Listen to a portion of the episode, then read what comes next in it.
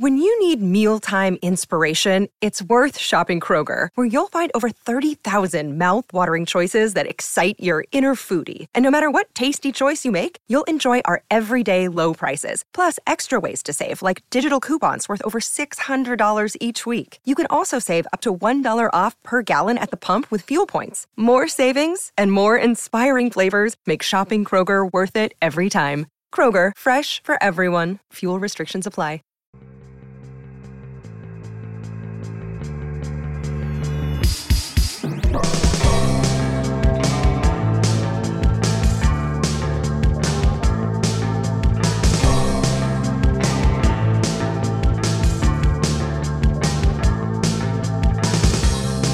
Is Conspiranormal.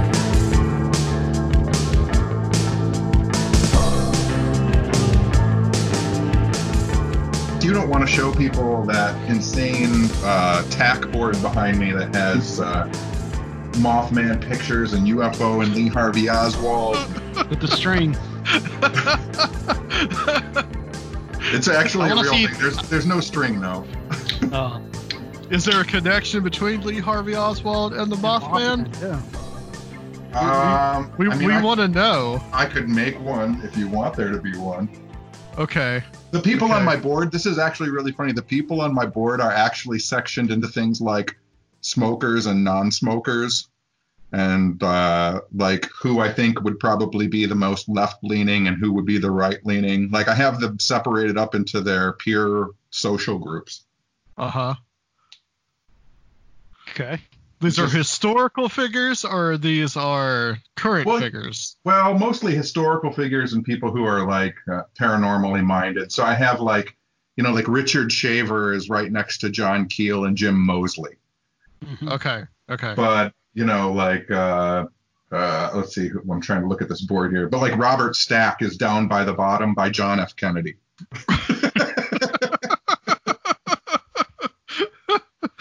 the strange connection between Kennedy and Robert Stack.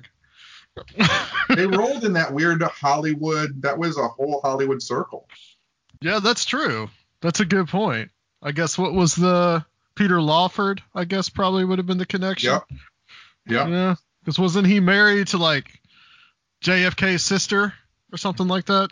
Yeah or they were dating or engaged or something i you know you guys know as well as anyone relationships with the kennedys didn't go very well No, hmm. that's that's very true. That's very true. Well, John, I, I, we're- we're going to talk about the book, but you know, like I always enjoy talking to you. So, I mean, we we if we stray from the book, I mean that's totally fine. yeah that's fine I mean, honestly, whatever topic you want to talk about, I mean, yeah, Yeah. Yeah. We both we both got the book too and read it, so it's it's oh so really you're good. part man. of you're part of the experiment Yeah. Yeah, I want to talk to you about that. Is that something that you want to Sure. like why is this thing I mean, an experiment? Uh, to a certain degree, I mean, I can't tell you exactly what it is, but we can discuss the concept of it. Okay, okay, okay. All right, cool. All right, guys, welcome back to Conspiranormal, and we're just gonna jump right in because we already have, and we have John Tenney on the line, one of our favorite guests. John, I think this might be like the fifth or sixth time I've had you on. I'm yeah, not. I'm not this- even certain at this point.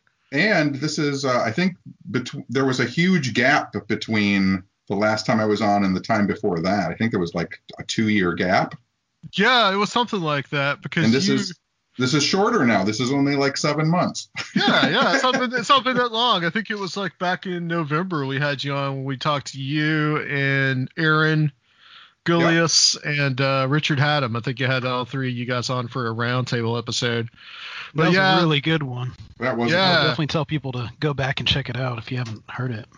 well, you had set us up with uh, Craig Ciccone. Oh and, yeah. Uh, Craig just like uh, I had him on for a couple, like two or three episodes, and I need to get him back on because it's been a while since I've had him on now. You know what? You, uh, Craig is actually would probably be a great guest for you guys right now because, you know, Craig has spent the past I don't even know eight or ten years writing a comprehensive book about Fred Hampton and the Black Panther Party. Yeah, we we did talk to him a little bit about that. Yeah, and I think that would be a really interesting, topical, and insightful interview for right now. Yeah, it's been so long that we could probably just go ahead and just do a whole interview just on that. Yeah. Honestly, because that was an episode that we did in 2014, I want to say, and we talked about um, all the assa- most of the assassinations of the 60s, and then Mhm. Fred Hampton was in 69. So it's funny, John, because like a lot of people, because of everything that's going on right now, a lot of people, some people are actually just now finding out about that. Like I have a good friend of mine, and she posted about it. And she's like, I had no idea, and I was like, I've known about this forever.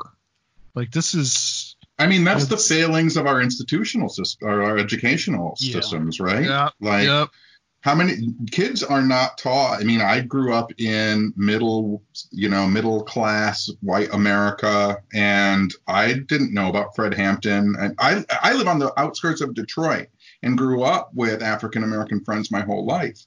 And I didn't know about Fred Hampton until I was 16 or 17 years old, had never heard the name, didn't know anything about the, the Black Panther movement. Like, it was just completely cut out because it wasn't discussed in school. yeah, yeah. Nobody knew about just like that he was basically assassinated. I mean, Oh, yeah. along with yeah, along with almost all of the Panther leadership assassinated. Yes. First time I heard about it was in the middle 2000s, back when I was going deep into like the conspiracy rabbit hole. And really back then, and I want to, and we're going to talk about some of this later, but like the cons- the conspiracy oriented stuff was really anti-Bush and anti-establishment, and still, and people were just like uncovering and some of the stuff that had happened from the 60s. Oh yeah. Well, Fred Hampton's uh, FBI file is still sealed. He's he's one of the people that you know Craig has had an open FOIA request for like 20 years to get those documents, and they're still sealed. Wow.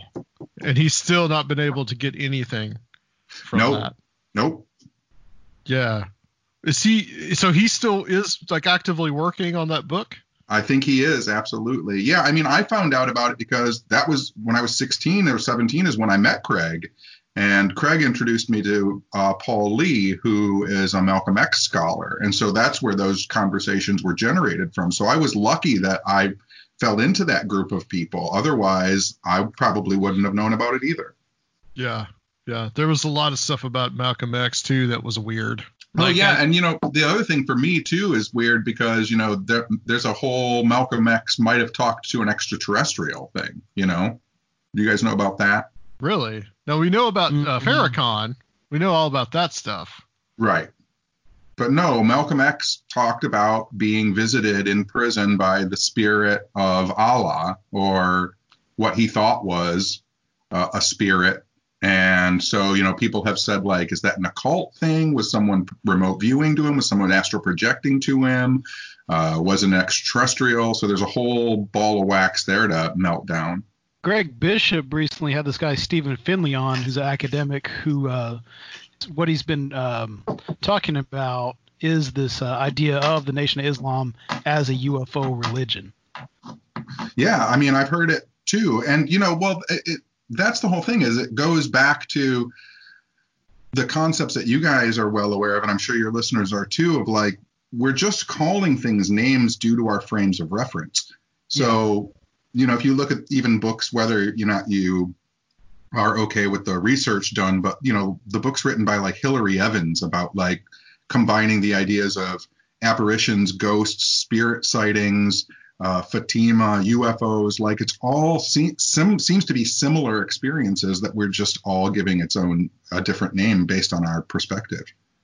Right. Yeah. And in the United States, race being something that separates people so much, you know, some so much of these narratives that have similarities are so unknown to each other. Right. Um, Well, I mean the fact the fact that Albert Bender, when Albert Bender first saw the Men in Black, they were African American men.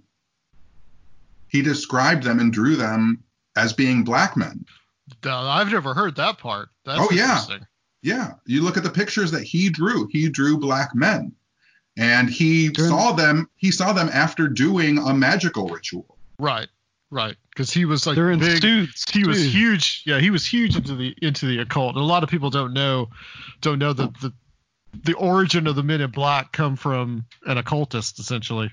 So since they're in suits, you know, they could be like the the fruit of Islam, the uh, the security uh, part of the Nation of Islam. Or tr- or they could be Loa, who are depicted in suits with hats on. I just remember there was a headline from the Onion one time that Boy, said. we uh, got deep really fast, didn't we? Yeah, no I doubt. it. I remember there was a there was a headline from the Onion one, at one time that said uh, "Fruit of Islam makes man soil fruit of the looms." Right? All right, so so so John, you got uh, you have a book out, Uh, yeah, kind of. and kind of, and it's called Theoretical Weirdo. Weirdo. So, what is the uh, what does that title mean? And also, we understand that this is kind of part of an experiment.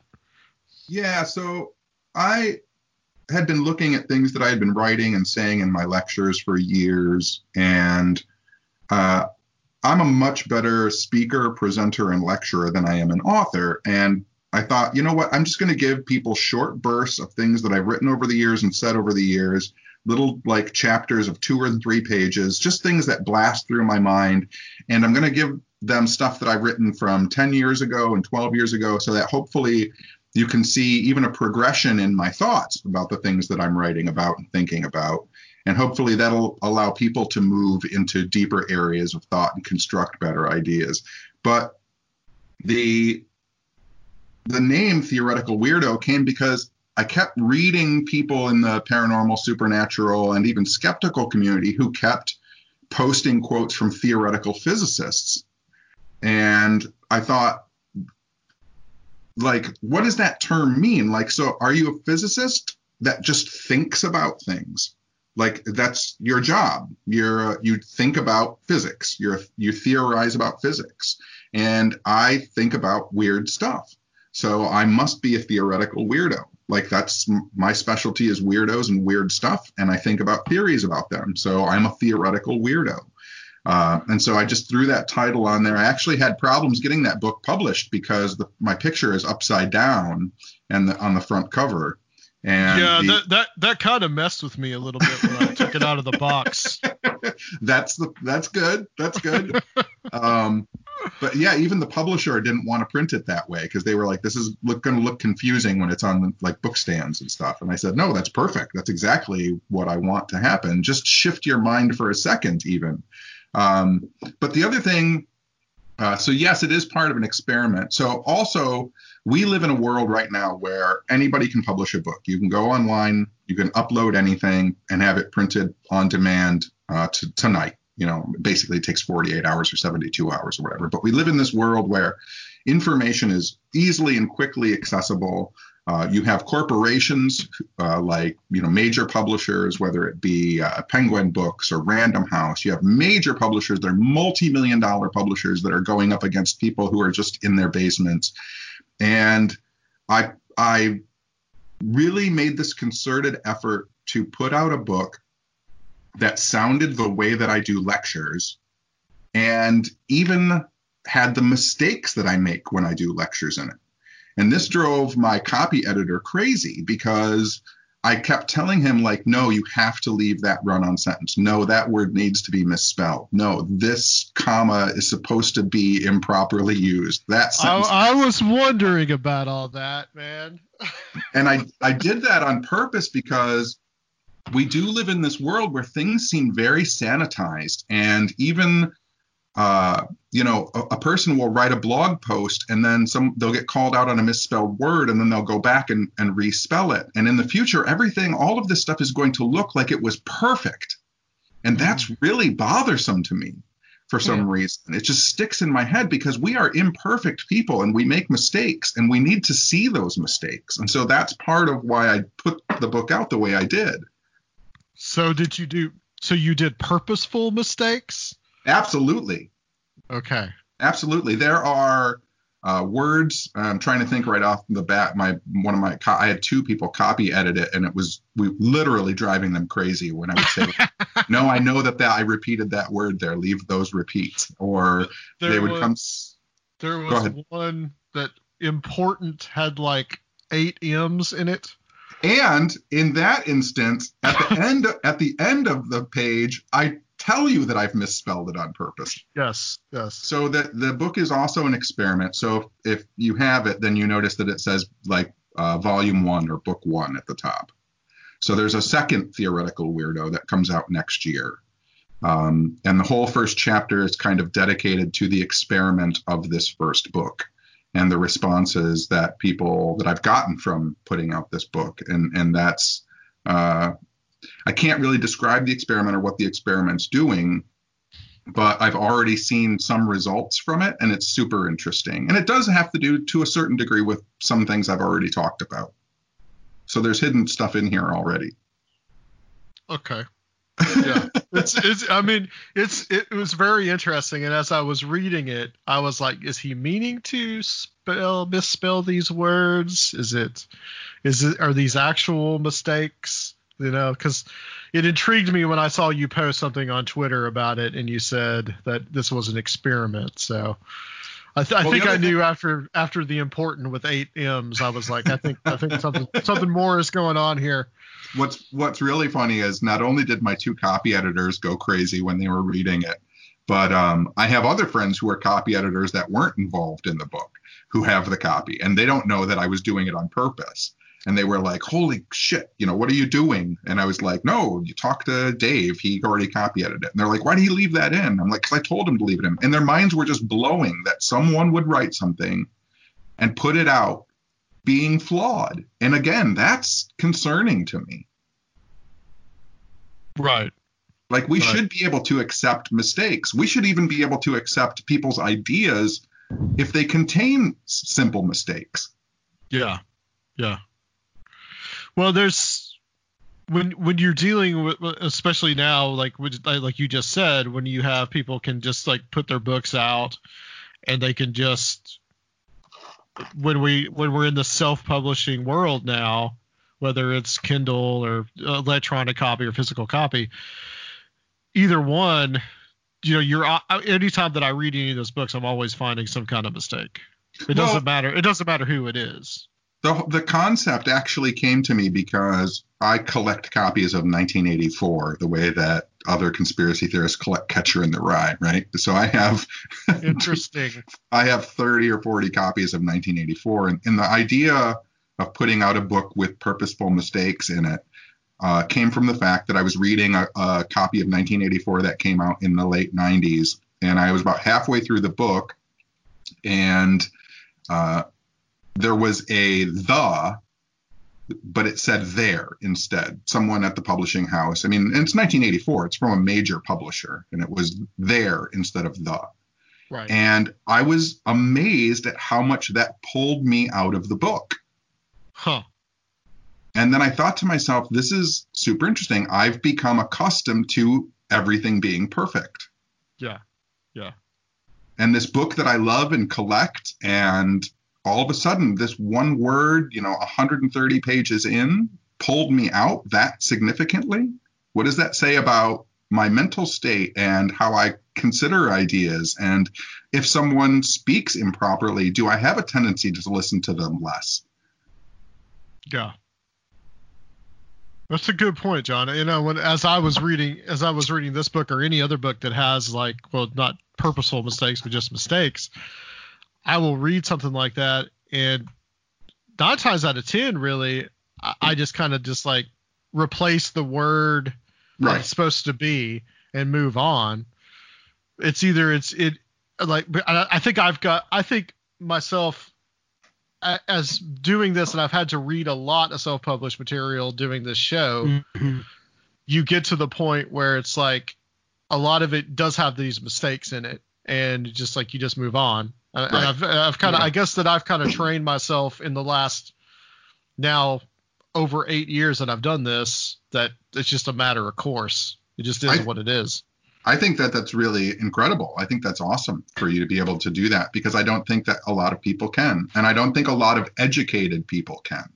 I think that a lot of uh, Yeah. so called educated people uh, get to a misspelled word or, or a weirdly placed comma and then the whole book and that- all the ideas contained within it are garbage. Mhm. Th- throw it across the room, throw it in Yeah. the fire, and it never. Yeah, yeah.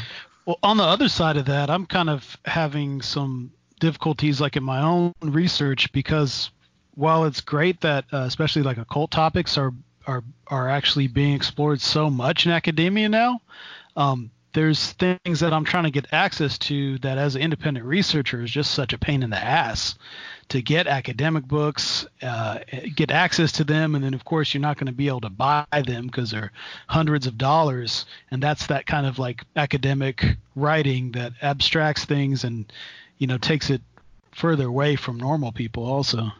Yeah, um, I recently I, I I'm in a pretty decent situation because my sister is a she's a professor at the University of Michigan, and so Mhm. she can she can do interlibrary loans between Yeah. colleges. Um, but most people can't do that. Like some people, like there's you know a certain book that I wanted, and it's only available at the University of Indiana. And Yep. if you don't have access to the University of Indiana, that book is inaccessible to you. Well, one of the things that we've noticed, John, is that there's the ac- obviously there's an academic world and there's a popular world, and so we had we had a, we had a guest on that um, covered up the name of a, of a certain person in their more popular book, right? But in their Okay. in their academic book, it was very clear who this person was. So, but the thing is, is that no one like the layman isn't going to Yes. have the money to afford this three hundred fifty dollar textbook. Right. It's just assumed that there's no way, you know, Yeah. they're going to find out, even though it's well published. Well, and and this goes back also with academia and higher learning, uh, as we recognize it. The fact that you know when I, I sometimes will talk about science as being kind of, and I, I'm not the only one. Obviously, we all, we all kind of talk about it in this manner. But like with science, high science is being a, a new kind of priest caste system, Yeah. because if you know I, I don't have access to, i don't do i don't think anybody really has the money to be able to afford all of the science journals that our whole world is being based on hmm you know there are all we're, we're taking we're reading news snippets that are based on an abstract from an article where if you don't have you know the journal the american journal the journal of american medical association which is you know whatever $500 a month um, you're never going to read the actual report and the science behind it you're going to have to read uh, some person's three paragraph description of the one paragraph abstract Yeah. Yeah, absolutely. and that leads right back to priests being the only one that can read the bible yeah, yeah. We're yeah, not to going- mention the the language and jargon issues and everything else. Yeah. yeah Yeah. Yeah. So I think that that was another thing with theoretical weirdo that I wanted to do too was I wanted to take. So I have some really silly things in there. Like there's uh, there's a chapter called like Do Ghosts Wear Underpants, and and it, it's a it's a really silly chapter. But what I hope that those things do is because I'm trying to make things accessible to people. Which is if you see a ghost wearing clothes, like where did its clothes come from? Yeah. you know if you very commonly people see civil war soldiers or military men in full dress uniform like there's a complication and a, a uniqueness to military uniforms like who stamped and pressed the buttons that are on a civil war ghost's jacket who who put together the fringe along the sleeves of a civil war man's jacket? Who sewed the leather belt together that he's wearing? You know does does the ghost have to think of all those things to make them? Do, or do they have to be in your head for you to be able to see them? It sounds like a silly question does a go, do ghosts wear underpants? But the underlying question is where i really want people to explore the idea yeah, it's like, do we make these things? Do we kind of conjure these things up ourselves, or do or do we just like, or is something else conjuring what we expect to see? right Yeah. Do we- I think in that in that chapter you're talking about whatever these things are, perhaps they're influencing our minds, and that would probably be easier than influencing the el- electromagnetic or physical world. Yeah, to to the the idea that they are using kind of default imagery that we have in our heads because if I have a obviously I've seen Civil War movies, so I have an image of a Civil War soldier in my head somewhere. And so all they have to do is trip spark that image, and then I have that visualization without the need to manifest a full body and clothing out in the atmosphere. Uh, it's a lot less energy use.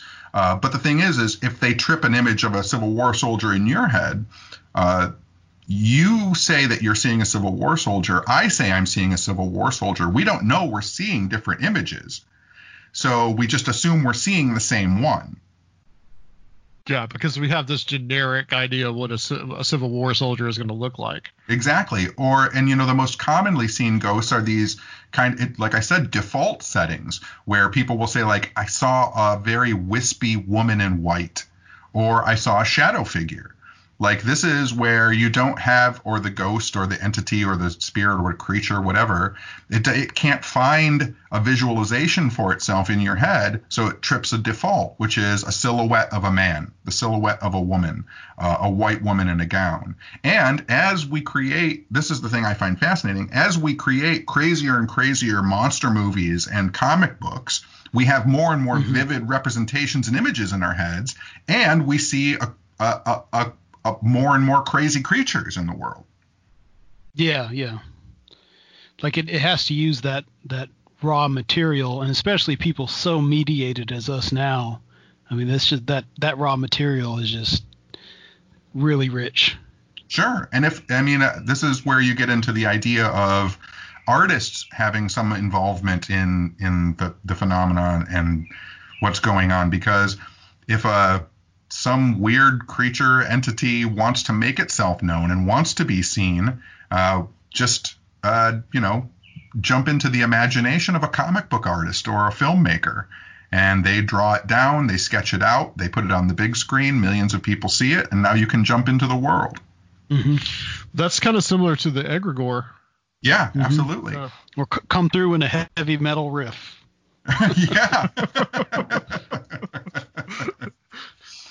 let's let's so you've you've got a little chapter in here about that I thought was pretty funny, and actually a couple of chapters about demonologists or self-proclaimed demonologists, and you kind of do this little thought process or little thought game where you talk about like it's probably a demonologist is not where you what you want to be called.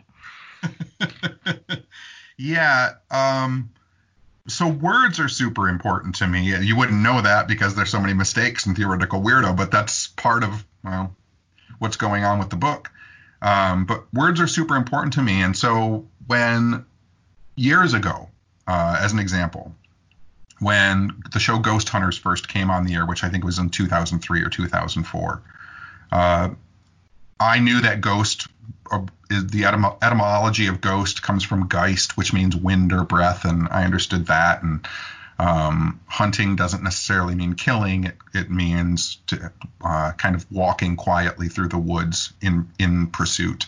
And, and so I was fine with that. But like I went backwards and looked at the first time anybody had ever used the word ghost hunter, right? And so it it mostly shows up in common usage around 1904 there was an article uh, by H. Addington Bruce called "The Ghost Hunters," and it was about paranormal researchers. And so I was like, oh, okay, so that's that's kind of the provenance for this name.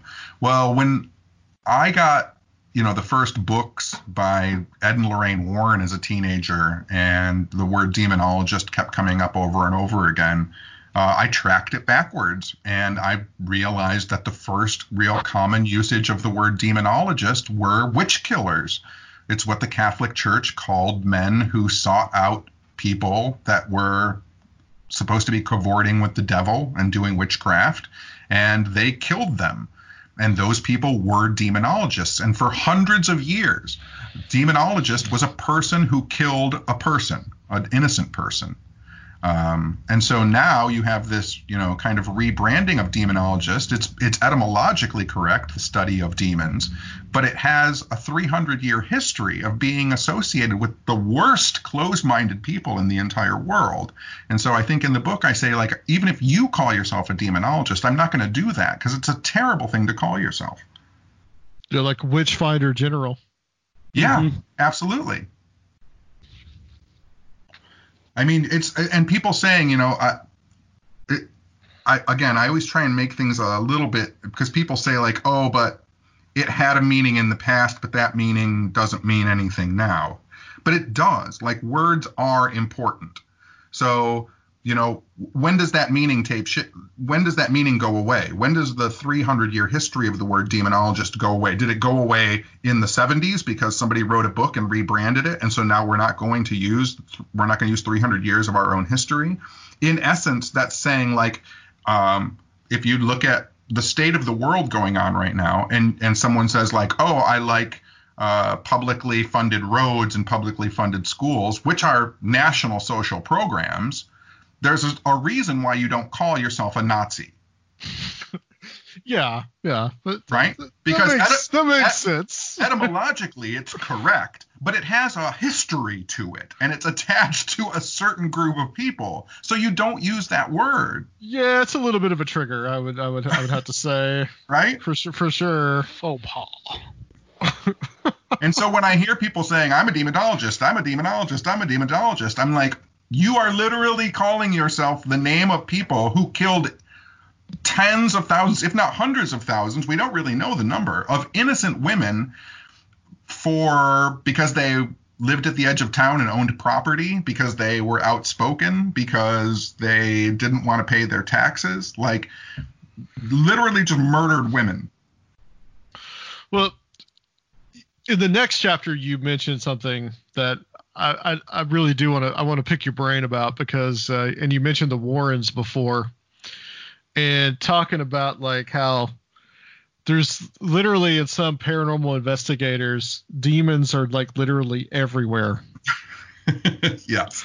Okay, it's it's it's become a trend, and I really think that this really kind of starts with the Warrens. You know, that they are kind of the beginning of that, and it really comes from a very like it, it's not even mainstream Catholicism. It's it's it's like a traditionalist Catholicism. I know you said you met Malachi Martin, Mm-hmm. and he was very much in that. You know, the the the the pre-Vatican II, anything after Vatican II, they didn't recognize Right. this kind of stuff. And and when you watch like the Conjuring movies and the whole Conjuring universe, I always feel like since since at least like maybe the second Conjuring movie, I feel like I've just been like been getting like this um prop like kind of like this real kind of like traditionalist Catholic propaganda being force fed into me every time I watch those movies.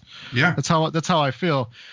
And so it, it it just comes from a certain belief system. This whole idea that everything is literally demons, like like a good friend Timothy Renner says, everything is demons.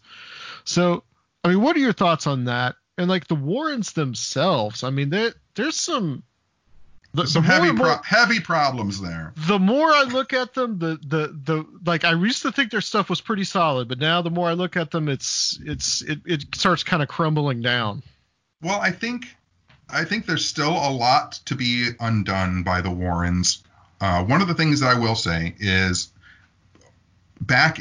I think people of my age and perhaps just a slightly bit younger, maybe people into their 30s, uh, we all kind of grew up reading the Warrens books because they were popular and they were out there, and so we thought that's kind of what paranormal stuff was about. And as you get older, you know, you come to realize, you know, the Warrens were a, a, an outgrowth of, of the satanic panic movement of the 70s. Um, you know, you had uh, evangelical America just going crazy with, you know, Satan is everywhere and music is going to send you to hell and there's backward masking in Led Zeppelin and they practice they practice magic and it's demons and Aleister Crowley and and uh, the Warrens are very much of that era and they were very scared of the things that they didn't understand. And so, you know, if there was a Native American burial ground, uh, that person was going to kill you. I mean, a lot of the stuff that they write is fairly racist, and it's very narrow-minded through the spectrum of heavily religious, especially you know European Catholic uh, belief systems, and that becomes problematic if you don't realize that that's what ha- what that's what's happening. uh, there's other aspects too, which I don't think that people really understand. You know, like, um, so I have no proof of this whatsoever, but I'll just put it out there because it rolls around in my brain forever. And if I'm wrong, someone can tell me, and I'm fine with being wrong. But uh, there's a, a Twilight Zone episode that almost everyone has seen, which is called Talking Tina, right? And the, the doll the doll that talks, yeah. right? And yeah. Telly Savalas is in it, and he can't get rid of her, and then finally the doll trips him and he uh, dies. And yeah, that's a classic. Yeah, uh, uh, that's a classic. Yeah. Um, the year that that came out is the year that Lorraine Warren discovers Annabelle, and Annabelle is the mother's name in that episode of The Twilight Zone. Uh huh. So really, yeah, really, yeah. So that has always been like, oh, she's telling a Twilight Zone story. hmm. Hmm. Hmm. Yeah. So I mean, just simple things like that, and I mean that that I don't even know how long I've known that, and I, it just never gets talked about. But again, you see, you know, uh, the portrayals in popular media with the Conjuring films and stuff, and it just gets further and further away from even what the Warrens wrote. Um, and and you know the Warrens' history is very weird, and there's a lot of strange stuff going on in the background, and and they themselves had a very weird life. Uh, talked to a couple of people about you know there was there's an idea in the paranormal community among certain people that the Warrens started researching haunted houses so that Ed could sell his paintings of houses. Hmm. You know, a lot of people don't know Ed was a painter and he used to paint the houses along the, the shoreline on the East Coast. And there was no way to sell them. And so he would paint a house and then his wife would go up to the house and tell them their house was haunted. And so she felt the need for to tell her husband to paint it because it's a haunted house. And then the person wants to buy the painting and then you sell the painting. But then the person thinks their house is haunted. Weird. That's a that's a that's a racket right there. Uh, you, you, okay, well my my impression of the Warrens, kind of what I've come down to, is that I think Lorraine had a very true believer streak in her. That she believed a lot of this stuff that she was doing. Yes. I I, th- I think Ed, on the other hand, I think he was much more pragmatic and he was really into it for the money or for the fame or for whatever, whatever kind of grift that he could get. He was just much more practical, essentially, yes. and he kind of supported her belief that this that there was stuff really going on. And there's there's a couple of things that you know like the I I, I enjoyed the first Conjuring movie. The second one I just couldn't get past the fact that they were even involved with Enfield. Yeah, it's crazy. And in you know, like apparently what it really was was that he Ed was Ed was sent home from there. yeah, yeah. He, it was like he Guy showed Lyon, up and they sent him away. Yeah, like Guy Lyon Playfair told him to leave. Right. As I understand it, and and I guess Maurice Green was the other guy, and those were the two guys that you know wrote the book. And like, you know, Guy Lyon Playfair as I understand it, the book is very detailed. It's not sensationalist at all. A lot of people that have read it have said that it's boring, mm-hmm. but that says a lot for it. That it's not, you know, oh, it's a were, it's yeah. a werewolf, you know. Yeah. but it, uh, it, there was other things too. Like one of the biggest cases for me, and you know, I've met John Zaffis a couple of times. I had him on the show a long mm-hmm. time ago, and I've known John for a long time. You know, and I believe that John believes that there was stuff going on. He had some. He he maintains that he had an experience in that house, the one that was the funeral home in Connecticut. Yep. And but you know, there's the reports that like the guy that ghost wrote that book uh, for the the haunting in Connecticut that yeah. Ed told that like he couldn't get a, a, a story straight from Carmen Reed and the family. Right. Like they all had different stories. And Ed actually he he said that Ed actually told him the family's crazy, just do your best. Yeah, yeah. I mean, that comes up a lot of times in personal notes and in conversations. But I think you're absolutely right. I think that Lorraine, I think that Lorraine probably, to a very large degree, was psychic at one time or throughout her life and had a very deep belief in all of this stuff. Um, I don't think that Ed was as into it as her, but I do think that it was. I, I don't think I know that it was colored by their religion and that should give us all pause whenever we read stuff. Yeah. Well, I'm going to ask you this, John, too, about um, hoaxing in and of itself in a situation. Like, if someone is hoaxing something, then that can almost kind of springboard activity because it was said in Enfield – poltergeist case that the girls have admitted that they hoaxed certain things, but they did it in order to kind of prime the pump. Yeah, I mean, I don't have any difficulty. I have difficulty with people hoaxing stuff for sure. Right. Um, but I also recognize that if it's done in a, I think that hoaxing, like anything in our lives, I'm just thinking up loud right now, so you're, you're going to get it however it comes out. I think that hoaxing, like anything else, can be a ritual. Absolutely. And and I think that when it's done with ill intent, I think that when it's done to make somebody money or they're just trying to fool you, I think that that's the hoaxing I get mad at because it falls flat and it doesn't generate anything worthy. I think that when uh, Gray Barker would make strange telephone calls to John Keel uh, because he thought it was funny and he knew that it would drive Keel crazy. I, I think that eventually Keel started getting weird phone calls that weren't from Gray Barker. Yeah. Right. And I, I, I, I think that that there is a difference. I do think that hoaxing and tricking people and doing something strange can spark a phenomenon because it opens up people's minds to an experience. Um, but you know, there's obviously a, a, different type of trickery that goes on for a television show or movie or documentary or whatever like that. That's something that I just couldn't stand. Well, it, it makes me wonder in a case like Haunting in Connecticut um, just to take that case for example, and and John, I mean, I I tend to believe him that he had an experience in that house. I do too.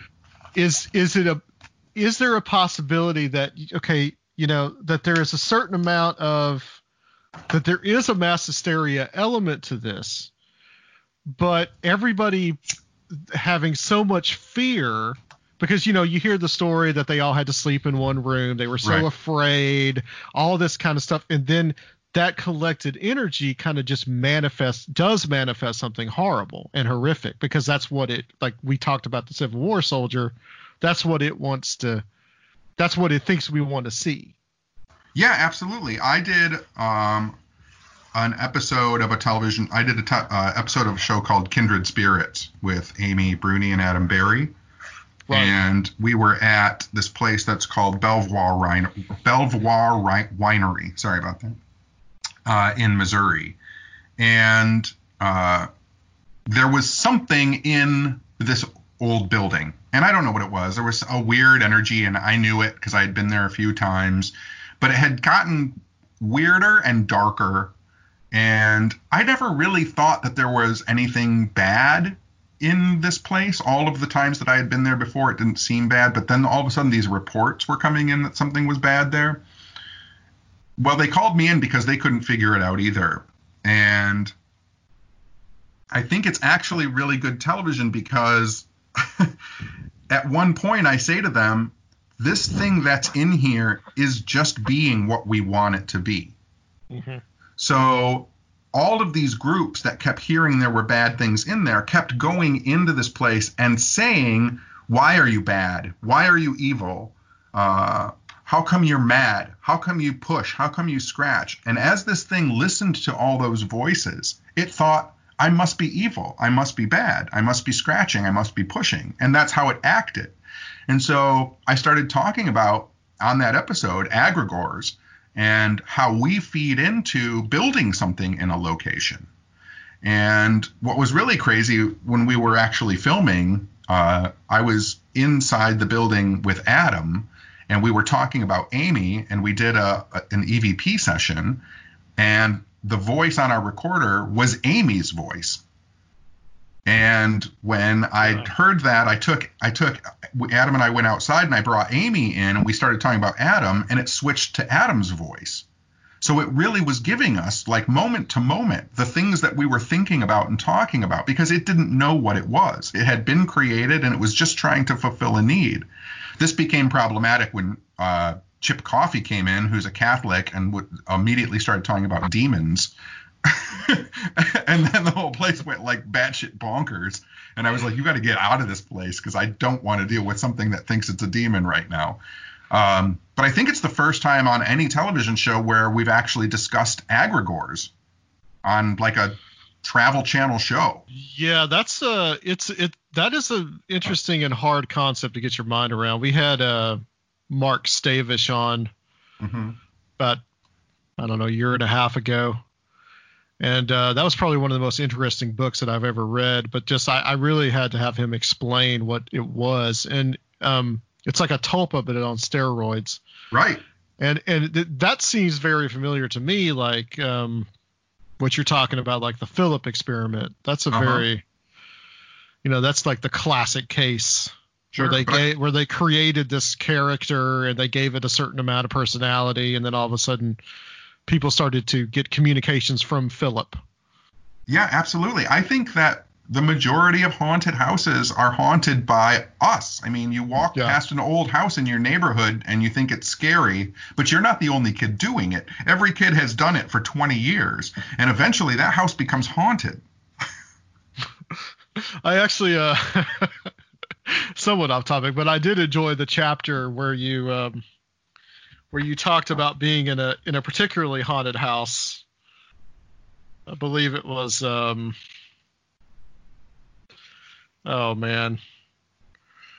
But you you were in a house and like weird things started happening, and it turned out to be the way that you write it. You think that it's that it's a horrible ghost, but it turns out to be something completely different. Oh, uh, the demon of judgment. The demon of judgment. Yes. Yes. Yeah, because we have difficulty, at least I do. I have difficulty sometimes being at a restaurant or a bar and discerning the motivations of a human being that's sitting across from me. Someone that I can look at, hear, see their body posture, hear the inflection, tonality, and timbre of their voice, and I still don't really know what their motivations are. And yet, ghost hunters walk into locations to deal with ethereal spirits that they can't really hear, they can't really see, they can't touch at all. And they immediately know and discern everything that that spirit is trying to do. It just seems so ridiculous to me, especially placing concepts like good and bad on it. Mm-hmm. Right. You know, you and I, we're all fine right now with where we're at because if you wanted to, you could hang up and leave right now. But if you were trapped in a place that you couldn't leave for 10 years or 50 or 100 years, you might become frustrated. You might become lonely and sad. You might finally gather up enough energy to manifest a hand and reach out to touch someone. And, and because you don't have a hand anymore, just the manifestation of a hand, you might snag their hair or accidentally scratch them. And then that person turns around and goes, Something in here just attacked me. Yeah. Yeah, you don't know the motivation. Right. Yeah, you don't you don't you don't you don't know that. That's a that's a very good point. But but also too like you know when these investigators go in and do these things like they they they automatically assume what they're dealing with is the the dis, a deceased person Right. when it could be a myriad of things. We, we could be mm-hmm. dealing, like I've said many times before on the show, we could be dealing with time. We could be dealing with some kind of time phenomenon that we don't really understand. Right. Mm-hmm. Right. Well, I hear ghost hunters all the time will say things like treat ghosts the way that you would treat a human. And I understand that idea. I understand that concept. But the reality is they're not. Uh, Mhm. They they might well have been human at one time, what we consider human now, but whatever they are, if they're there, they're not human anymore. Uh, they can walk through walls. They are invisible. They might be able to speak using manipulating energy in a completely different way, seeing in a completely different way because they don't have biological bodies. And so to treat them as a human uh, is fine because you can show a certain amount of respect. But at the same time, we tend to treat other humans pretty badly. Yes. Yes, we do. Hmm. Yes, we do.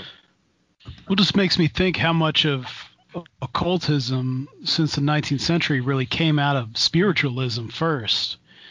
And if, you know, really occultism centers around changing consciousness and manifesting things with your mind through ritual, that I guess is the original playground for doing these things. If it is something like what you're talking about, whereas it has a lot more to do with our influence on the environment. Yeah, I so one of the I actually talk about it in the book because I have some old new lessons for paranormal researchers in the book. But one of the things that I do if I have to do a group session in a haunted place for a convention or a conference or something like that, usually everybody's walking around with their EMF meters and all of their buzzing gadgets and trying to talk to a ghost. And what I do is I, I do this thing that's called the circle method, which is very kind of spiritualist uh, seancey, which is I make everyone sit down quietly, put all their equipment away.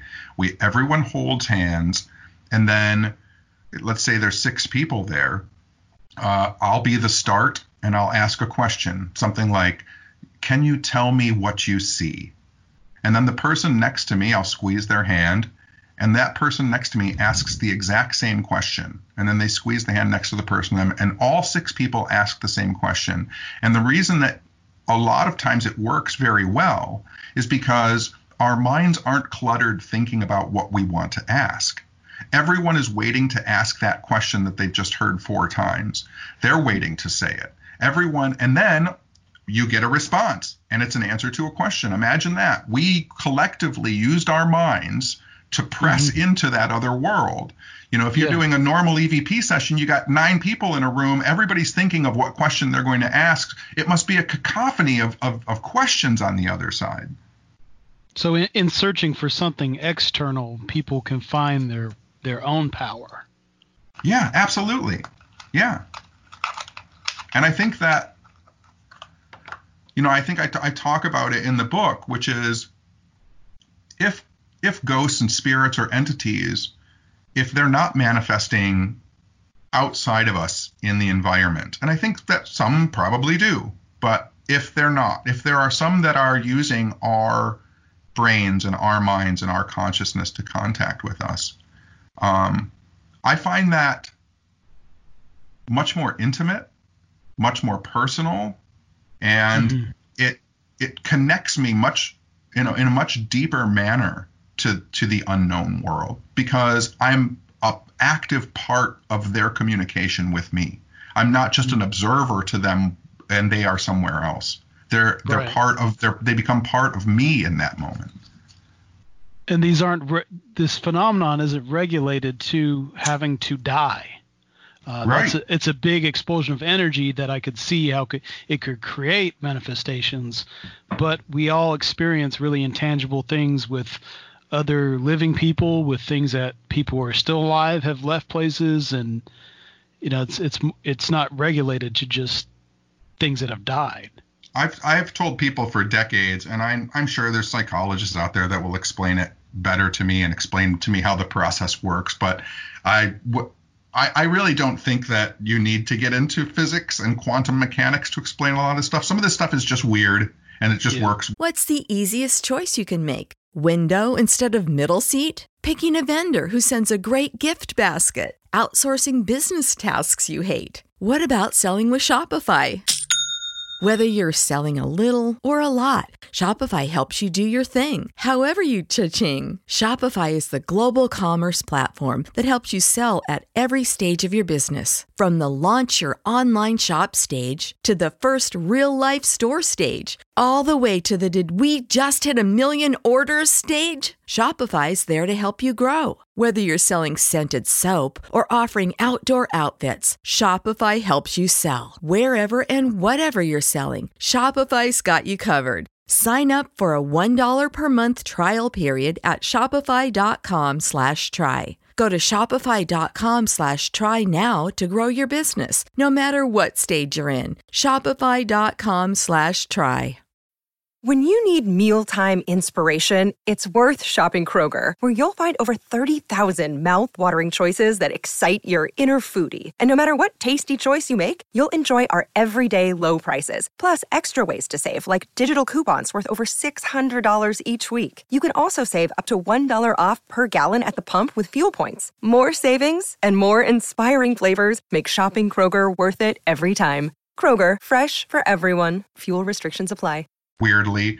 And one of the things that I've always talked about is I can't tell you how many times throughout my life I've opened the door to a bar or a restaurant or someone's house.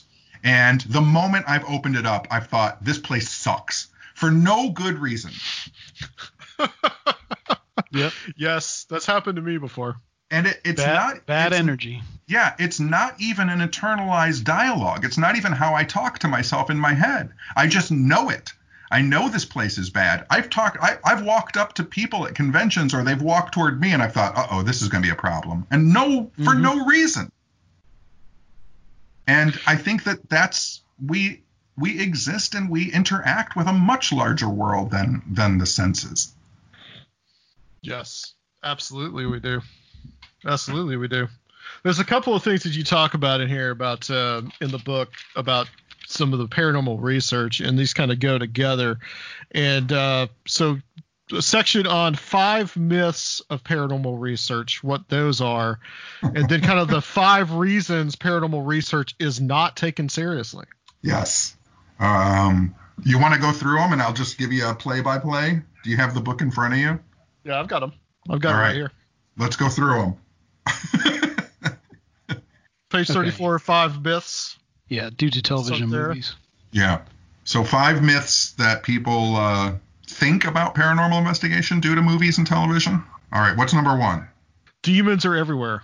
Yeah, we've covered that. Covered that. We've covered that one. people think No. that they are everywhere, um, and they, they they really, for as much again, I don't know what a demon is. I don't know what a ghost is. So for there to be demons all over the place, I mean, that's that's what's problematic too. Is these in the paranormal community, we should be not making declarative, definitive statements. Uh, I know that people hate that, but we are a speculative and theoretical uh, community. And for people to say that is a demon, that is a ghost, that is an apparition, that I mean, making that is this, that leads you down a, a very long and dark path. And I'll tell you, I'll tell you though, uh, working for television, uh, they love demons, and Yes, they, do. they cannot get enough of them. They want them at every twist and turn, uh, and they will pigeonhole them in any way they can. What That's kind of just- what kind of advertisers are interested in demons? Do you think? Uh, demons get a lot. Uh, I mean, it draws viewers in. People like Yeah. horror movies, and so they like watching what seems to be a horror movie on television. I can tell you, as a guy who's done this 30 years and have done not only paranormal conventions but done horror movie conventions. I sat next to this is a absolutely f- true funny story. I sat next to uh, Eileen Dietz, who played Pazuzu in the original Exorcist film at a horror movie Oh convention. wow. And so I've seen an actual exorcism, right? So her and I were talking all weekend about real exorcisms and The Exorcist and her playing Pazuzu and what demons might be. And we were having these very deep, genuine, silly conversation.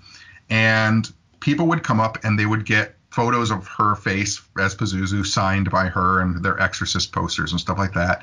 And throughout the weekend, she noticed that like nobody was really talking to me. And so she started on Saturday going, you know, this guy, and pointing at me, she goes, this guy next to me uh, is a real ghost hunter and actually has seen an exorcism. You should talk to him about it.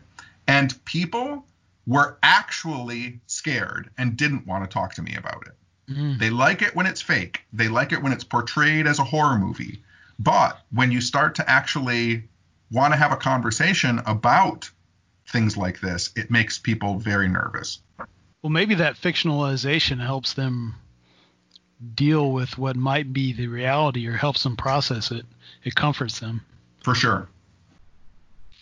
So the next one is EVP is a relatively new process. Yeah, I mean, And I want to point out on all these lists that you count down instead of up. I just want to point that out. I, I think that that was meant too. uh, everything has a purpose. No doubt. Um, so yeah, I mean, you know, you would think, and it's because of the popularization of ghost hunting shows and reality shows, where everybody thinks that, you know, you, you started uh, doing EVP sessions. Probably people started doing it in the 90s, and that's just not true. You know, ghostly voices have people have attempted to record ghost voices as long as it's been able to be recorded. Um, even to the, you know, we call it electronic voice phenomena only because we're using electronic instruments. Uh, but you know, people tried to do it on wax cylinders, and people were doing it back in the 30s and 40s with uh, machines that actually etched records and the original reel-to-reel tapes. And so this idea that it's only something that's been going on for 25 years or 30 years is just a mistake. It's been going on for almost a century now. And it has developed and changed, but that draws even more questions to it because if you are trying to capture a ghost voice on an analog recorder and you're trying to capture a ghost voice on a digital recorder and you capture a ghost voice on both of those things at the same time, you've just captured two different phenomena because an mm-hmm. analog recorder and a digital recorder record in very different ways. And Right. so, you know, you you've just captured a voice that can transfer itself onto ferromagnetic tape, and you've just recorded a voice that can somehow change air pressure because that's how digital recorders record sound. Okay, so uh, three, probably my favorite one. Screaming at a ghost is a great way to get a response. this again is from televisions and movies. People think that they need to be loud. They need to scream into the void to get these entities to hear them. As if the ghost that is standing in front of you is far away from you because it exists in a different dimension. So you need to be loud and you need to be assertive. Uh, I think And, later and, on, and, and, and wear as many tap out t shirts as possible. and wear as many tap out t-shirts as possible. Uh, Axe body spray do- doesn't hurt either. You know, if anything, if anything, when we were talking about, uh, you know, creating a haunted house, if if a ghost or an entity or a spirit, whatever you want to call it, if it can be left behind because of a, a human-born energy, uh, then the possibility exists for that human-born energy to leave parts of it behind while you're still alive. So if you go into a room, if you know, if you if you have a ghost hunting team that goes into a room on Sunday at a institution or a prison, and they're kicking the walls and punching the walls and screaming at the ghost to come and talk to them, and then you go in there on Monday, and it seems like someone in that room wants to fight you, it might not be the ghost, it might be the people who were there yesterday. Yeah, uh, that's a good point. That's a really that's a really good point.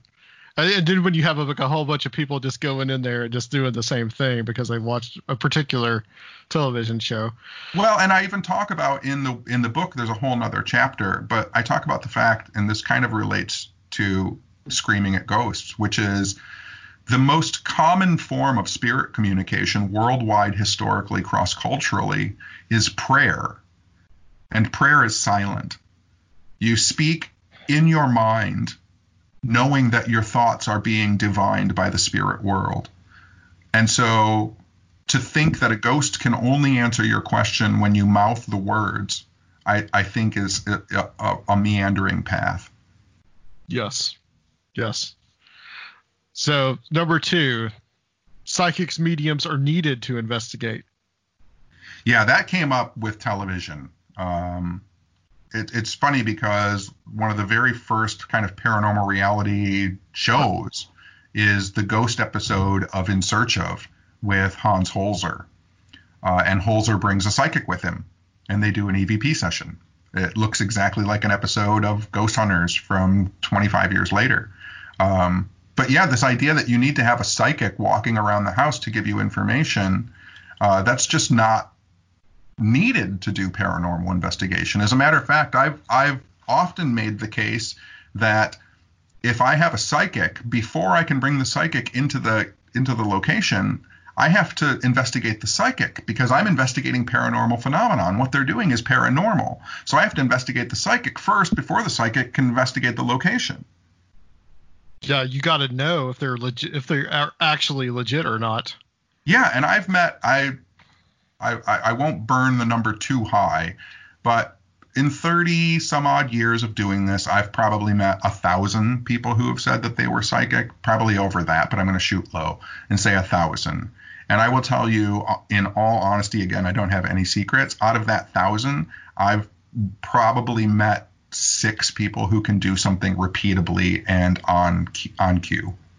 Right, and as you you do have a whole chapter in here about like how is how easy it is to fake any of that stuff. Yes, yes. I mean, a lot a lot of it is just like goes back to just like mesmerism and all that. Well, all that kind even, of practice. Even you know when I started out doing all this stuff, and I've talked about this in in before in different interviews. But when I really wanted to understand how I could be fooled, one of the first things I did was I became a magician.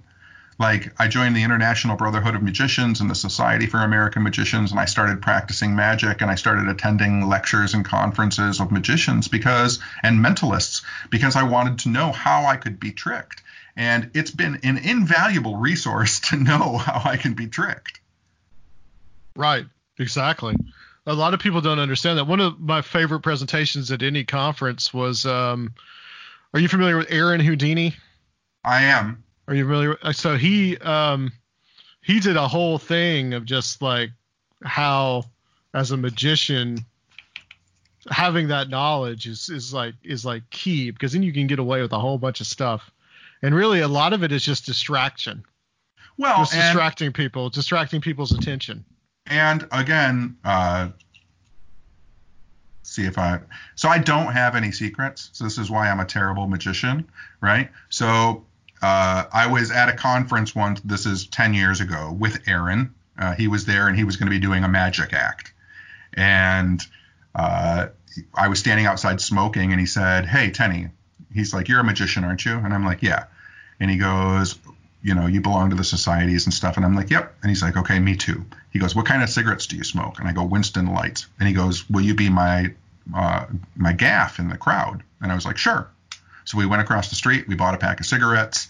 Uh, he took it up. He did his setup. We had a crowd full of people. We threw the bean ball around until I got it. I stood up. I was picked randomly out of the crowd, and somehow or another, he had a pack of my cigarettes hidden under a box, to the amazement of everyone.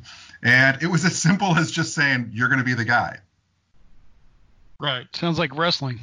Yeah. Yeah. Yeah. So, so the final one. Ooh, magicians will be mad one. at me for doing that on this. Giving it away. Uh, investigation happens at night. Yeah, uh, I think the going response that people on TV now say is that uh, it's quieter so it's better uh, to hear the subtle sounds of a location.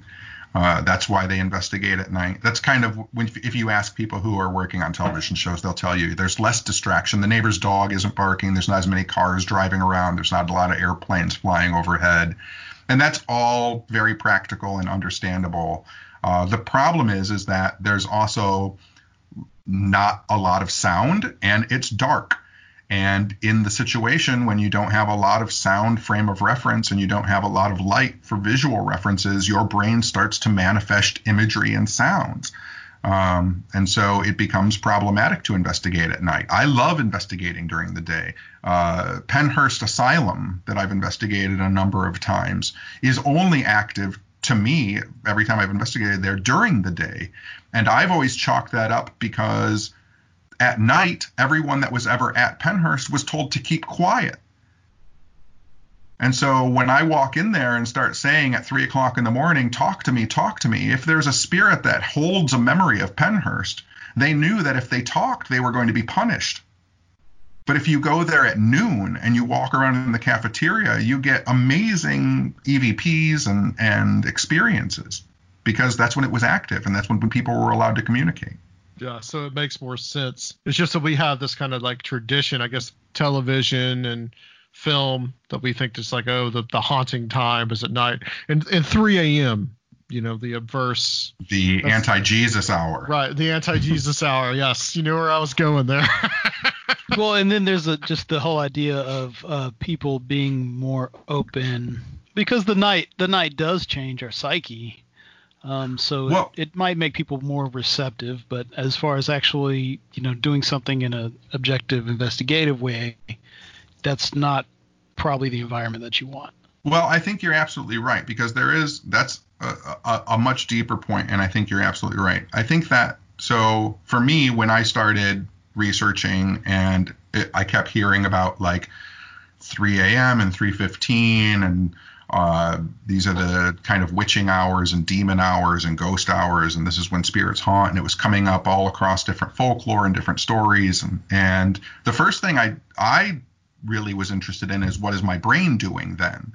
And so if you can any of your listeners you can look up like if you look up the circadian rhythm of the brain uh, about 2.30 is when the melatonin in your brain drops for the day. And it starts to put you into a heavy rem sleep well if you're awake that melatonin drop still happens. And so your mind is expanded starting around 2.30 and it peaks around 4 o'clock.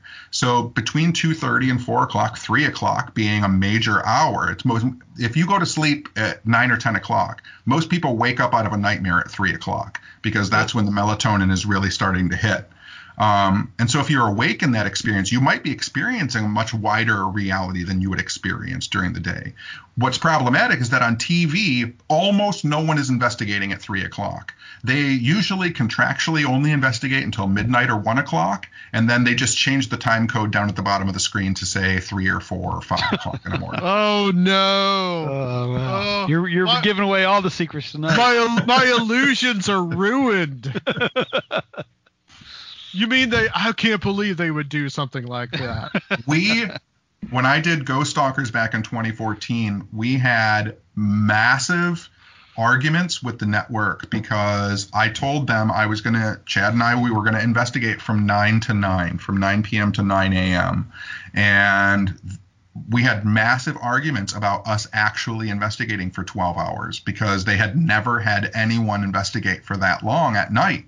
And, and, it was a big concern to them. What are we going to do with all that footage? We don't need all that footage. We don't need you to do that. You only really have to be there until one or two. Uh, and I argued and won, and, you know, for better or for worse. And it, it was fine, but I wasn't going to lie. I wasn't going to just have them change that time code at the bottom. that show was so refreshing though too But because you know, I, I, I was so bored with the regular kind of show, and you, the way you guys did that was just like it was simple, but it was um, it could have been. was- I mean, obviously, whatever. It could have been so much better. There was stuff that was cut out because the network just didn't understand it.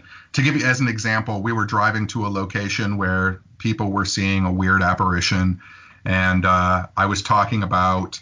Uh, why there it seemed to be that there were certain places where communication was easy uh, in regards to talking to the other world or another world. And as right as we were having that conversation, which was being filmed, uh, we drove past this giant military radar installation. And I stopped and got out and looked it up on on the computer, and it was this place in Georgia, I think, which is a giant land-based uh, SETI telescope. Wow. Right. So- and I was Huh. like, holy crap, this is a mile away from this place where people easily communicate with spirits. And we have a giant satellite that's trying to talk to aliens like a mile away. And we had this great conversation about extraterrestrial intelligences and ghosts. And of course, it all hits the cutting room floor because the network's like, why are you talking about aliens? This is a ghost show. It's a ghost show. You talk to ghosts. It- was just well the way that you guys did it i mean it was just it was just you guys with just one of you would go in and you would have like just a camera That was a big problem, too. yourself yeah i'm sure i'm sure that it was but it was just it was just it, it made it just more much more real than just like oh you're you're a couple of guys go in and they're like they're supposed to be the only ones in there but you know you got a cameraman and a sound guy and probably a couple other people you know so Yeah. it was just it was just so much different than that. My biggest um, my biggest cut that got out of that show that made me the maddest was uh, someone in one of the locations had seen uh, uh, an image that looked like a, a goat man, and yeah. And yeah. Chad was like a goat man, like what the hell is a goat man? And so later when they were editing the episode together, they sent me an email and they said, could you send us a voiceover kind of explaining the mythology of goat men throughout history? And so I so I wrote this I wrote like a paragraph and it was fairly comprehensive mythology of goat men and Muhammad, Baphomet, like all that thing, you know, mm-hmm. and I mm-hmm. just went down that road and uh, it was so funny because the paragraph kind of ended with but in most uh, in modern society the goat man has been relegated to the demon. And when the episode came out, that entire paragraph was gone and it's a single sentence that they cut together out of that paragraph and it's me saying traditionally the goat man is thought of as a demon. Oh gosh. And everything else was gone. Oh man. That that made me slightly upset yeah it's just they're always they're always editing for time and all this kind you did though at one point that there was a discussion. I do remember a discussion about a goat man or something, and you said that well, this could manifest itself in anything that it wants to be manifest or something like that. You said, yeah. And I was watching that, and I was like, yes, somebody yeah. finally gets to say that on t- on television. yeah, we made little breakthroughs here and there. Ghost Stalkers, I think, is still the only show. The very last episode, the sixth episode, Chad and I have a three-minute conversation about the Society for Psychical Research, and we actually so, show the logo on screen, and we show William James and uh, Edmund Gurney, and I think Henry. Uh, I think we show the Sidgwicks. Uh, and I think we're the only show that has still ever talked about the Society for Psychical Research.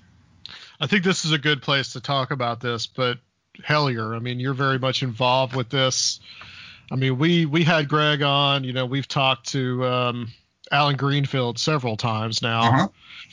and I haven't had the chance to talk to you about it. Like I said before, the last time we had you on, I hadn't even watched it, but I did get a chance to watch the whole series. I absolutely loved it. Um, do you think that that's going to change some things in the paranormal media? Do you think um, it's going to get some more recognition than it already has? I don't know. It's hard. So I think what's interesting for me is so like my introduction to Hellier is literally shown on camera, which is in the first season, I was at home watching television, smoking cigarettes, and I got a phone call at around 3:30 in the morning, and they wanted to talk to me about synchronicity and goblins and weird stuff. And that phone call is in the first season. And that was that was when I found out what they were doing. I had no idea what was going on. Um, and you know, I told them uh, well, it's in Hellier itself, but I told them that you can go down as many roads as you want to, but those roads lead to diverse and sometimes very dark places.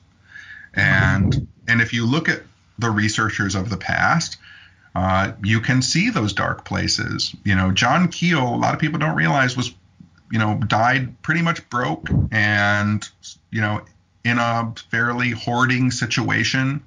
Um, you know, Gray Barker dies broke and lonely and sad, uh, being known as a hoaxer and a trickster, and nothing he can say can be trusted. And, uh, you know, Morris K. Jessup uh, allegedly commits suicide, you know, goes to Florida and, and kills himself. Like this this community has had its share of people who have tried to follow the threads and if you want to follow them, they will lead you places, uh, but you will not control. You can go to an edge and you can fall over it very quickly.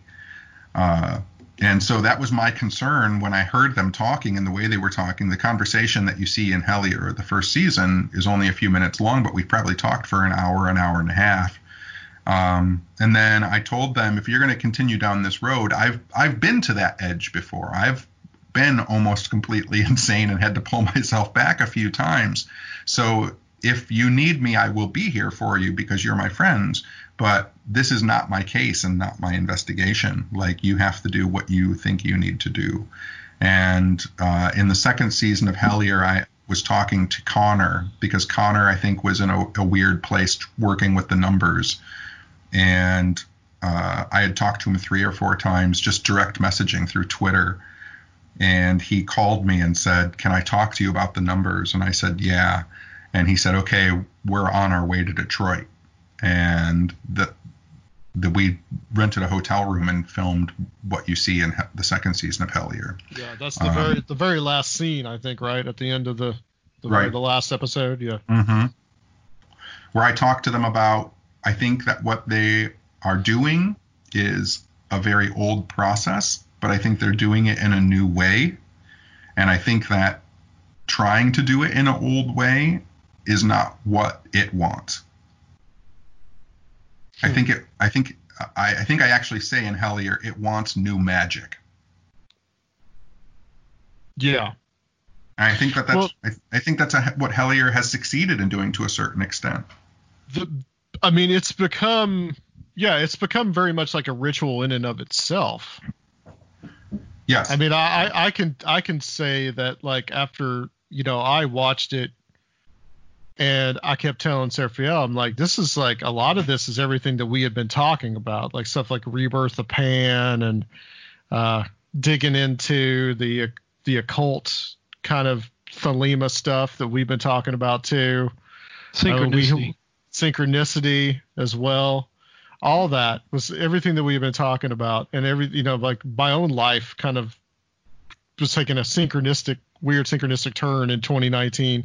Mhm. So it was just like it was like a cap of when I watched it. Like, okay, this is this is just too weird. So I think for a lot of people, you know, they they feel they really feel that it's like it's almost like a magical ritual in and of itself. Well, I think yes, and I think that it, the phenomena or whatever you want to call it, the experience of reality that we seem to be having, I think it finds a, a myriad of ways to express itself, and we don't readily know them quickly. So, like, um, what's a good example? I think the most downloaded song in the past like 10 years is a Spanish dance song. Uh, and it's all about falling in love and losing your love. But what's interesting to me is there's an entire portion of the song that says like I want you to write your name on the walls in the cave and I want to get lost in your maze. And I when I realized what that song was talking about, it was talking about an initiatory process. And this came out, you know, years before Hellier, and I was like, has this thing been trying to manifest? Like, is it trying to find a way out? Is it trying to get people to think about it in more ways than just uh, magic? And so I, I even went back and I looked into the past. Uh, how would it have manifested before? If you look at the rise of, uh, you know, magic systems and ritual magic back in the turn of the century. What was happening back then? And all of a sudden you run into all these books about Pan. You run into Arthur Machen, the great god Pan, and you you run into these stories of, of Chambers as the Yellow King, and Huh. and and you have these stories about this giant magical creature that if you see it you'll go insane and it gets you lost in mazes upon mazes and this initiatory process and i was like holy shit like it, it seems to pop up in every field literature music dance film and it tries to express itself in different ways the most watched film on netflix is bird box which is about a creature that if you see it, you go insane, which is the story that Arthur Machen told in The Great God Pan. Wow. Interesting that you mentioned the Yellow King because we the last episode we talked about that. that that came up in there. So there's a, there's another synchronicity. There's a little sync for you. Yeah. I've been I've I have been for whenever I get bored, I go back to the Yellow King and try and figure it out. That's one I'm gonna have to read because it comes it does come up a lot. I think there's something there, and when I read it, my brain understands it, and I think that there's something in there that I can find. I know that that's part of its legend and lore, but I'm one of those people. So I will turn to more like contemporary kind of political stuff. Um, I know that there's been obviously there's been a lot of turmoil lately, um, and it's kind of started to kind of hit the the uh, the paranormal community Yes. as as as well. And I just kind of wanted to get your thoughts on this, John, because I know you've been pretty active on Twitter and and and calling some people out. And you know, I have noticed that there's there's a real I, I hesitate to say right wing, but more I guess conservative leaning in the paranormal field. I kind of wonder why. I guess. I mean, there's Zerfield's got some insight on this too, but I mean, there's a, you know, the paranormal community, a great to a great extent, is very European biased, and it carries along with it all of the horribleness that that brings. I mean, you know, whether it be the writers and the occultists of the eras in the 1900s um, that carried along some pretty racist viewpoints, uh, whether it be the idea that you know only white Europeans could be the dominant uh, magicians. Uh, and, and everybody else was doing horrible, you know, savage magic that didn't really need anything. It needed to be broke down and stylized and ritualized and, and made into something palatable to actually work. Uh, that carries over into the paranormal community. It carries over into the UFO community. I mean, Ancient Aliens is about as racist as you can get. Um, you know, saying that because white Europeans can't build the pyramids now, there's absolutely no way that Egyptians could have 2,000 years ago unless they had help from aliens is a pretty racist comment. And that just shows you, I mean, it's embedded in people. And I, I think very often, you know, I hear people say, well, why aren't, why aren't there more uh, black ufologists or, or black paranormalists? And the reality is, is part of me growing up as a white middle class kid is that I had the free time to read books and not worry about stuff. I think that's part of it. But there, But you know, the, the other thing is too is there's a huge religious community behind it as well. There's a lot of people who seek the paranormal because they are uncomfortable with the prospects of life and death, and they find comfort in it. And I understand that, but to find comfort in it, uh, usually you have to have a very heavy religious belief system. And if you have a heavy religious relig- religious belief system, you've probably carried along with it some of the horribleness that that carries along with it, especially if it's Judeo-Christian. The the thinking that you're right, um, the thinking that you have a right to something, uh, that is very problematic as well. I I'm most I'm most upset because I guess I grew up trying to always be better and think more clearly and think more openly and more accepting. And I have watched over the past few months people in this community and who do not want to think more openly. They don't want to have better ideas. They don't want to construct larger ideas. They want to continue to think that ghosts are ghosts. They want to continue to think that fairies are elves and fairies are, are fairies and elves. That uh, aliens are aliens, and they want to disregard. I had a tweet today that said, It's amazing to me how many paranormalists are afraid to stand up and say something like Black Lives Matter, but they have absolutely no fear in approaching a stranger in their house and saying, You have a demon in your house, or a ghost was murdered in your attic. To say these incredibly what sounds seemingly insane phrases to someone's face that you've never met before with no evidential proof that it's actually real. But when it comes to a real topic, all of a sudden now you're afraid to speak out. yeah, yeah. I I I, think like it, it's it's it's weird because I feel like in some ways and I've gotten a little more, I think, on the political side or talking about more like the con- kind of conspiracy stuff or more talking about some of the historical stuff Mhm. on this show and not being afraid to tackle some of that.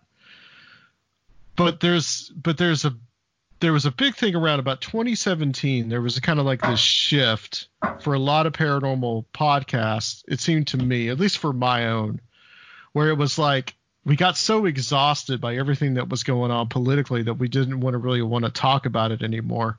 So there's this idea that like these these paranormal podcasts are like an escape for a lot of people from what is going on outside or Right. outside of the paranormal uh, the world and and that's and and that's fine but i think at a certain point does it become you know where you just can't say okay we can't avoid this we can't truly avoid this anymore Right. you know and- like it's well, like what's the fine line between providing that escapism of ghosts and aliens and all this kind of weird stuff that we talk about and all but at, at the same time facing like what is happening I mean, we're in some really socially tumultuous times right now probably probably getting to the point where it's going to be even worse than the 60s as far as that's concerned and so it's like do we you know it's like like like is not facing it and just providing an escape the right way or is or is trying to find like trying to find some kind of middle ground Well, I mean, escapism is fine. Obviously, people need a way to get away, whether it be meditation or listening to music or podcasts or stories or movies or whatever. But when does escapism become blinding your eye to injustice or to inequality? Um, you know, you, you can get tired of looking at people being beaten on the streets. But then what does it say about you if you see someone being beaten on the street and you just turn around and you don't help and you don't say anything and you don't do anything? Like, you know, even saying and I am I'm aware of my own iniquities and the work I have to do on myself, but that's fine. Like we have to try and construct larger narratives and like I said, better ideas and we do that together about talking talking about these issues sometimes and and they're of course they're uncomfortable. Um, you know, one of the just as an example, saying like we we're headed toward a time that will be worse than the 60s. You you just said that a second ago, and it kind of hit me, and I thought to myself, yeah, for white men, like Yeah. it's it's always been bad for black men since the 60s, that's an incredibly good point right? That's an incredibly So- good point because I always one of the things one of the things that I go back to is you know we we talk about a lot of people talk about Waco and you know you had that whole thing but nobody realizes what happened with Move in the in the 80s in, in Philadelphia. Right, right. you know? Yeah. like no, nobody cares about that. And we've we've said that many times I've said that on the show. I mean I've said that like a lot of this conspiracy minded people now don't really understand. A lot of them are just like when it happens to white people that's when they notice. But if Well- it happens to somebody else another group another color whatever another race they they don't notice they don't seem to notice as much Right. and so it's just that's Well, that's and- something and- that we've talked about a lot And the thing that's interesting to me, uh, because I maybe because I've done this for so long, and the thing that I think is frustrating to me when it comes to conspiracy theories, conspiracy theories to me, and still to a certain degree are, conspiracy theories were mental gymnastics. It was a way for me to hone and sharpen my critical thinking skills because this crazy story would come out about an underground base and aliens fighting and and it gave me an opportunity to stretch not only my imagination but my intellect and start figuring out what was real and what wasn't. And unfortunately what happened was conspiracy theories became you're not supposed to think about this. This is the crazy thing that's happening and now it's real. Stop thinking about it. Just know that you know the uh, these people are eating babies. That's a real thing that's happening right now. They're eating babies human human babies right now. And before it was when i started it was a way to say like okay but how wouldn't that be real? Like what would happen to a human being who actually ingested uh, eight pounds of blood right Like you wouldn't be able to keep it down. You can't eat eight pounds of human blood. You'd immediately start throwing up and get sick. Like that's not a real thing. So like that doesn't make sense. And then oh, but but you know they're they're actually aliens, and and and so you could use it as a way to hone your your your psychology to find out what was real and what wasn't. And all of a sudden, conspiracy theories became no, this is real. There's no need to think beyond it. It's real. There's no gymnastics needed. Here it is. It's laid out. Read the numbers on the bottom of the Twitter feed. They match up to the calendar date that's in this movie. That match up. To, that match up. That match up to what Bob Dole said in 1987. That match up to what Trump just tweeted. And trust us, that's real and that's the thing that blows my mind the most is that conspiracy yeah, theories were always about don't trust anyone. Yeah. Yeah. Yeah. Well, it got it got weaponized, and I think Kenn Thomas did a real good job of showing how the the Trump's rise to power was all about weaponizing these conspiracy theories. The main thing I think has happened is just that people interested in alternative information, people who are into alternative information in the past, uh, it was a reaction against more conservative establishments. We would read about CIA coups and stuff like that. But I think as a lot of the right wing has uh, really gained ground in, in presenting themselves as the alternative to the establishment, that this is how people are getting politicized. Yes. Yes, and they're absolutely. mostly people who weren't very political before. Well, and this is them being politicized through this stuff. And I'll tell you what, at a very base psychological level, conspiracy theorists who were uh, left leaning, saying that, you know, talking about the right in the 60s, 70s, and 80s, the conspiracy theorists of then, um, did not seem very powerful. They were hippies, right. they were pot smokers and acid heads. Uh, and there's a portion of America who looks at what they now consider the conspiracy people who, and they all have rifles. They're all ex military. They're very strong. They can protect you. And that, to a lot of people, is very comforting. Mm. Mm. It's very frightening to me, actually. yeah, well, same same here. I mean, we've we've talked a lot about we've done a couple of shows just recently about kind of the digging into the the way that the right, the right wing has kind of organized itself historic in, in go, looking at historical information. Right. Yeah. You know, and and that to me is like I, I think really like I really wanted to ask you about this because like you have your foot in both kind of those worlds. Like you're you know, you're very well known in the paranormal world, but what a lot of people don't seem to know about you is that you you're very well versed in all this kind of you know that that old time kind of the, conspiracy stuff from the 60s and 70s the, like we the conspiranormal we, stuff? Right yeah. Yep. We, we we we started talking about fred hampton you know like at the very mm-hmm. beginning of our conversation. You know a lot of people don't know about that. A lot or a lot of people are finding out about it.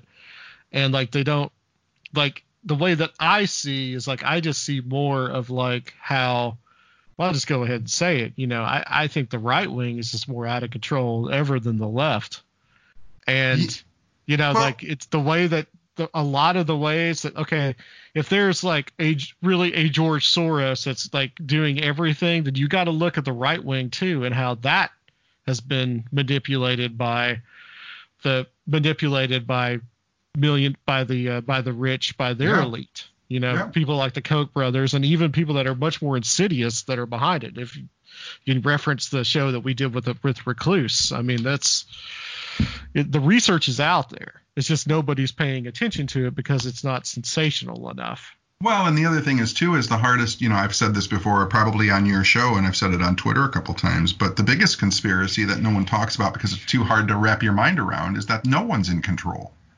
Yes, yeah. that's that's the one that I that's you know, the one that I every, everybody to. is vying for power, and no, I mean, but no one yeah, has any control over any of this stuff. Yeah, if you yeah. if you want to get a good handle on what's going on, you you got to look at what the competing factions, you know, that have always existed are doing. It's not it's not one. You know, people get I mean, blinded. They're either like one or the other. There's there's a lot of cabals and evil groups of people all around the whole world. Right And you know the thing that's crazy to me, just on topic, is I uh, I recently saw. I th- when I say recently, it was like three years ago. I think it was when Trump first got elected. Uh, I saw someone post uh, a picture of uh, Trump was destroying one of Obama's FEMA camps where Obama was going to put all of the conservatives, and I and I was like, oh wow, that's really weird. And I dug through my archives and I found the photo of Obama's FEMA camp when it was George Bush's FEMA camp. Yeah, yeah, of course. And and I had found George Bush's FEMA camp because it was originally Bill Clinton's FEMA camp. and I was like, I was like, this photo's been in circulation for 25 years. like it's Well, crazy.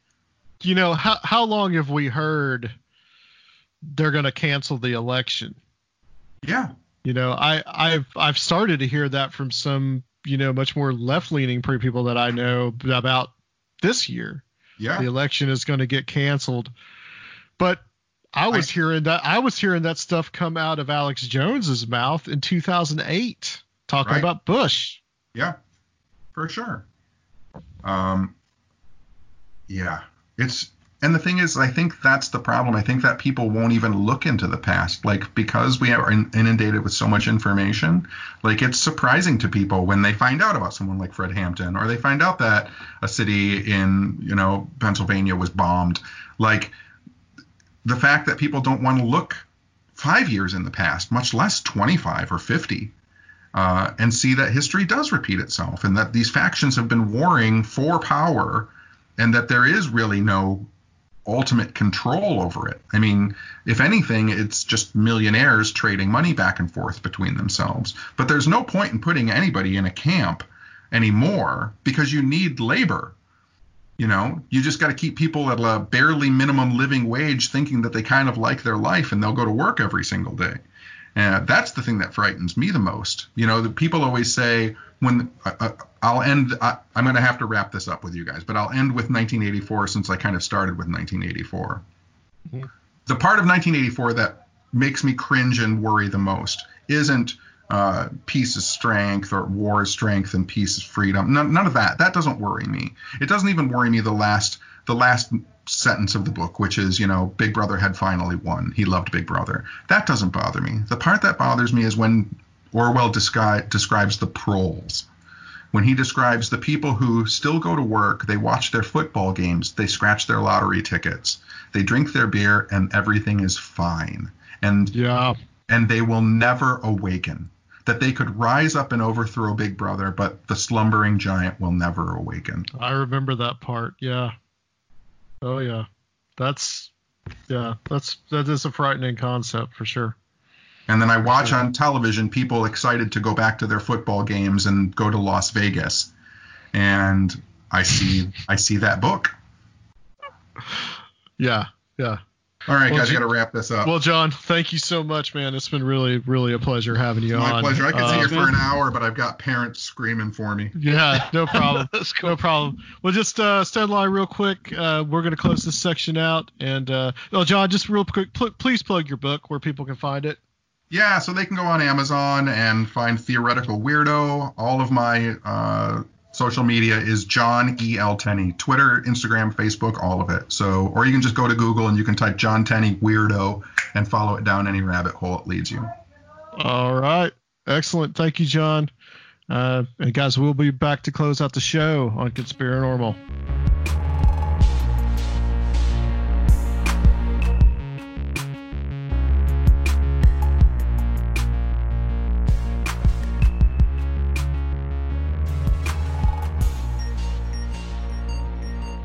All right, guys, welcome back. Just a quick wrap up. That was good interview with John Tenney. I was really happy and satisfied with that. Got a little uh, got a little political there at the end, but uh, just felt that we needed to probably cover some of that stuff.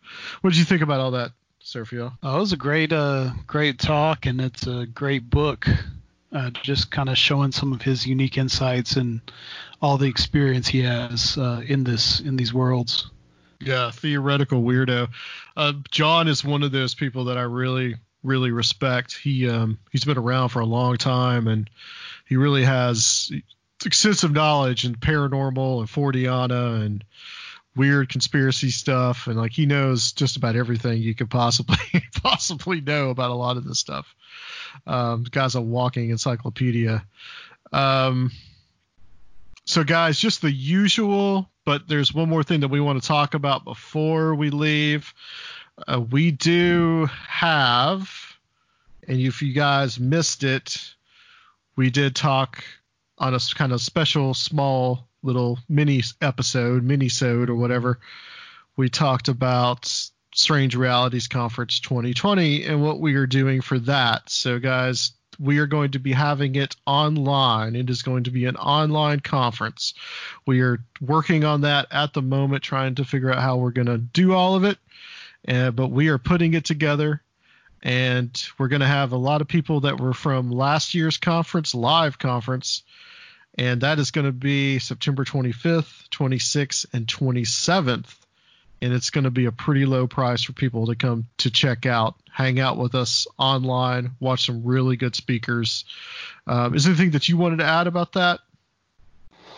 No, we're just trying to make it a real unique experience um, and trying to capture some of that uh, same communal feel and some of that same uh, hallway talks, but it affords us a lot of new opportunities to try new things too.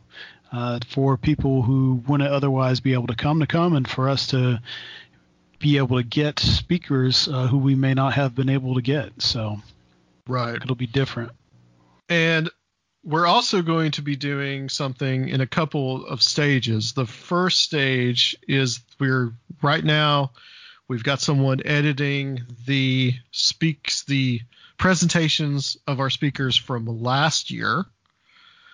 And the first thing that we're going to be doing is for our Patreons, we are going to be putting those up probably on a weekly basis for the next few weeks.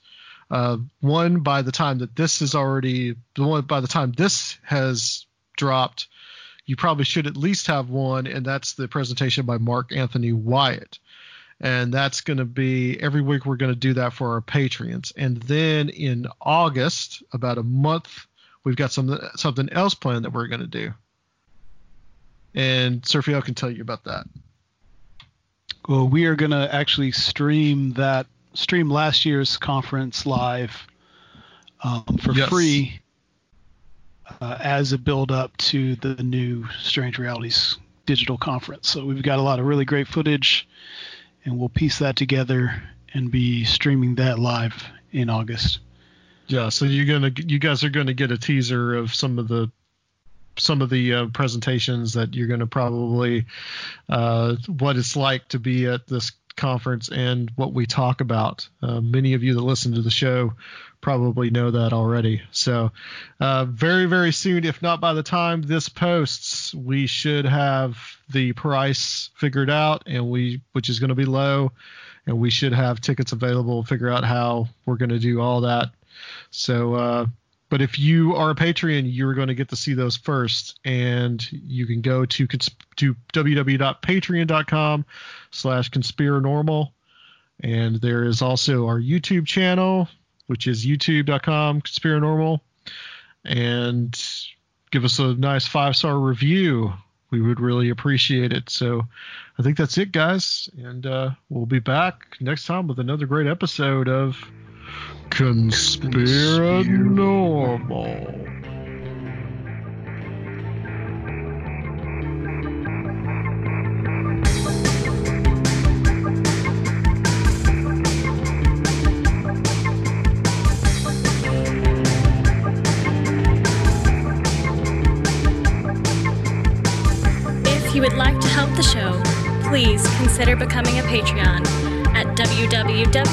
www.patreon.com slash conspiranormal or leave a one-time donation at conspiranormal.com. And please check out our YouTube channel, Conspiranormal Podcast.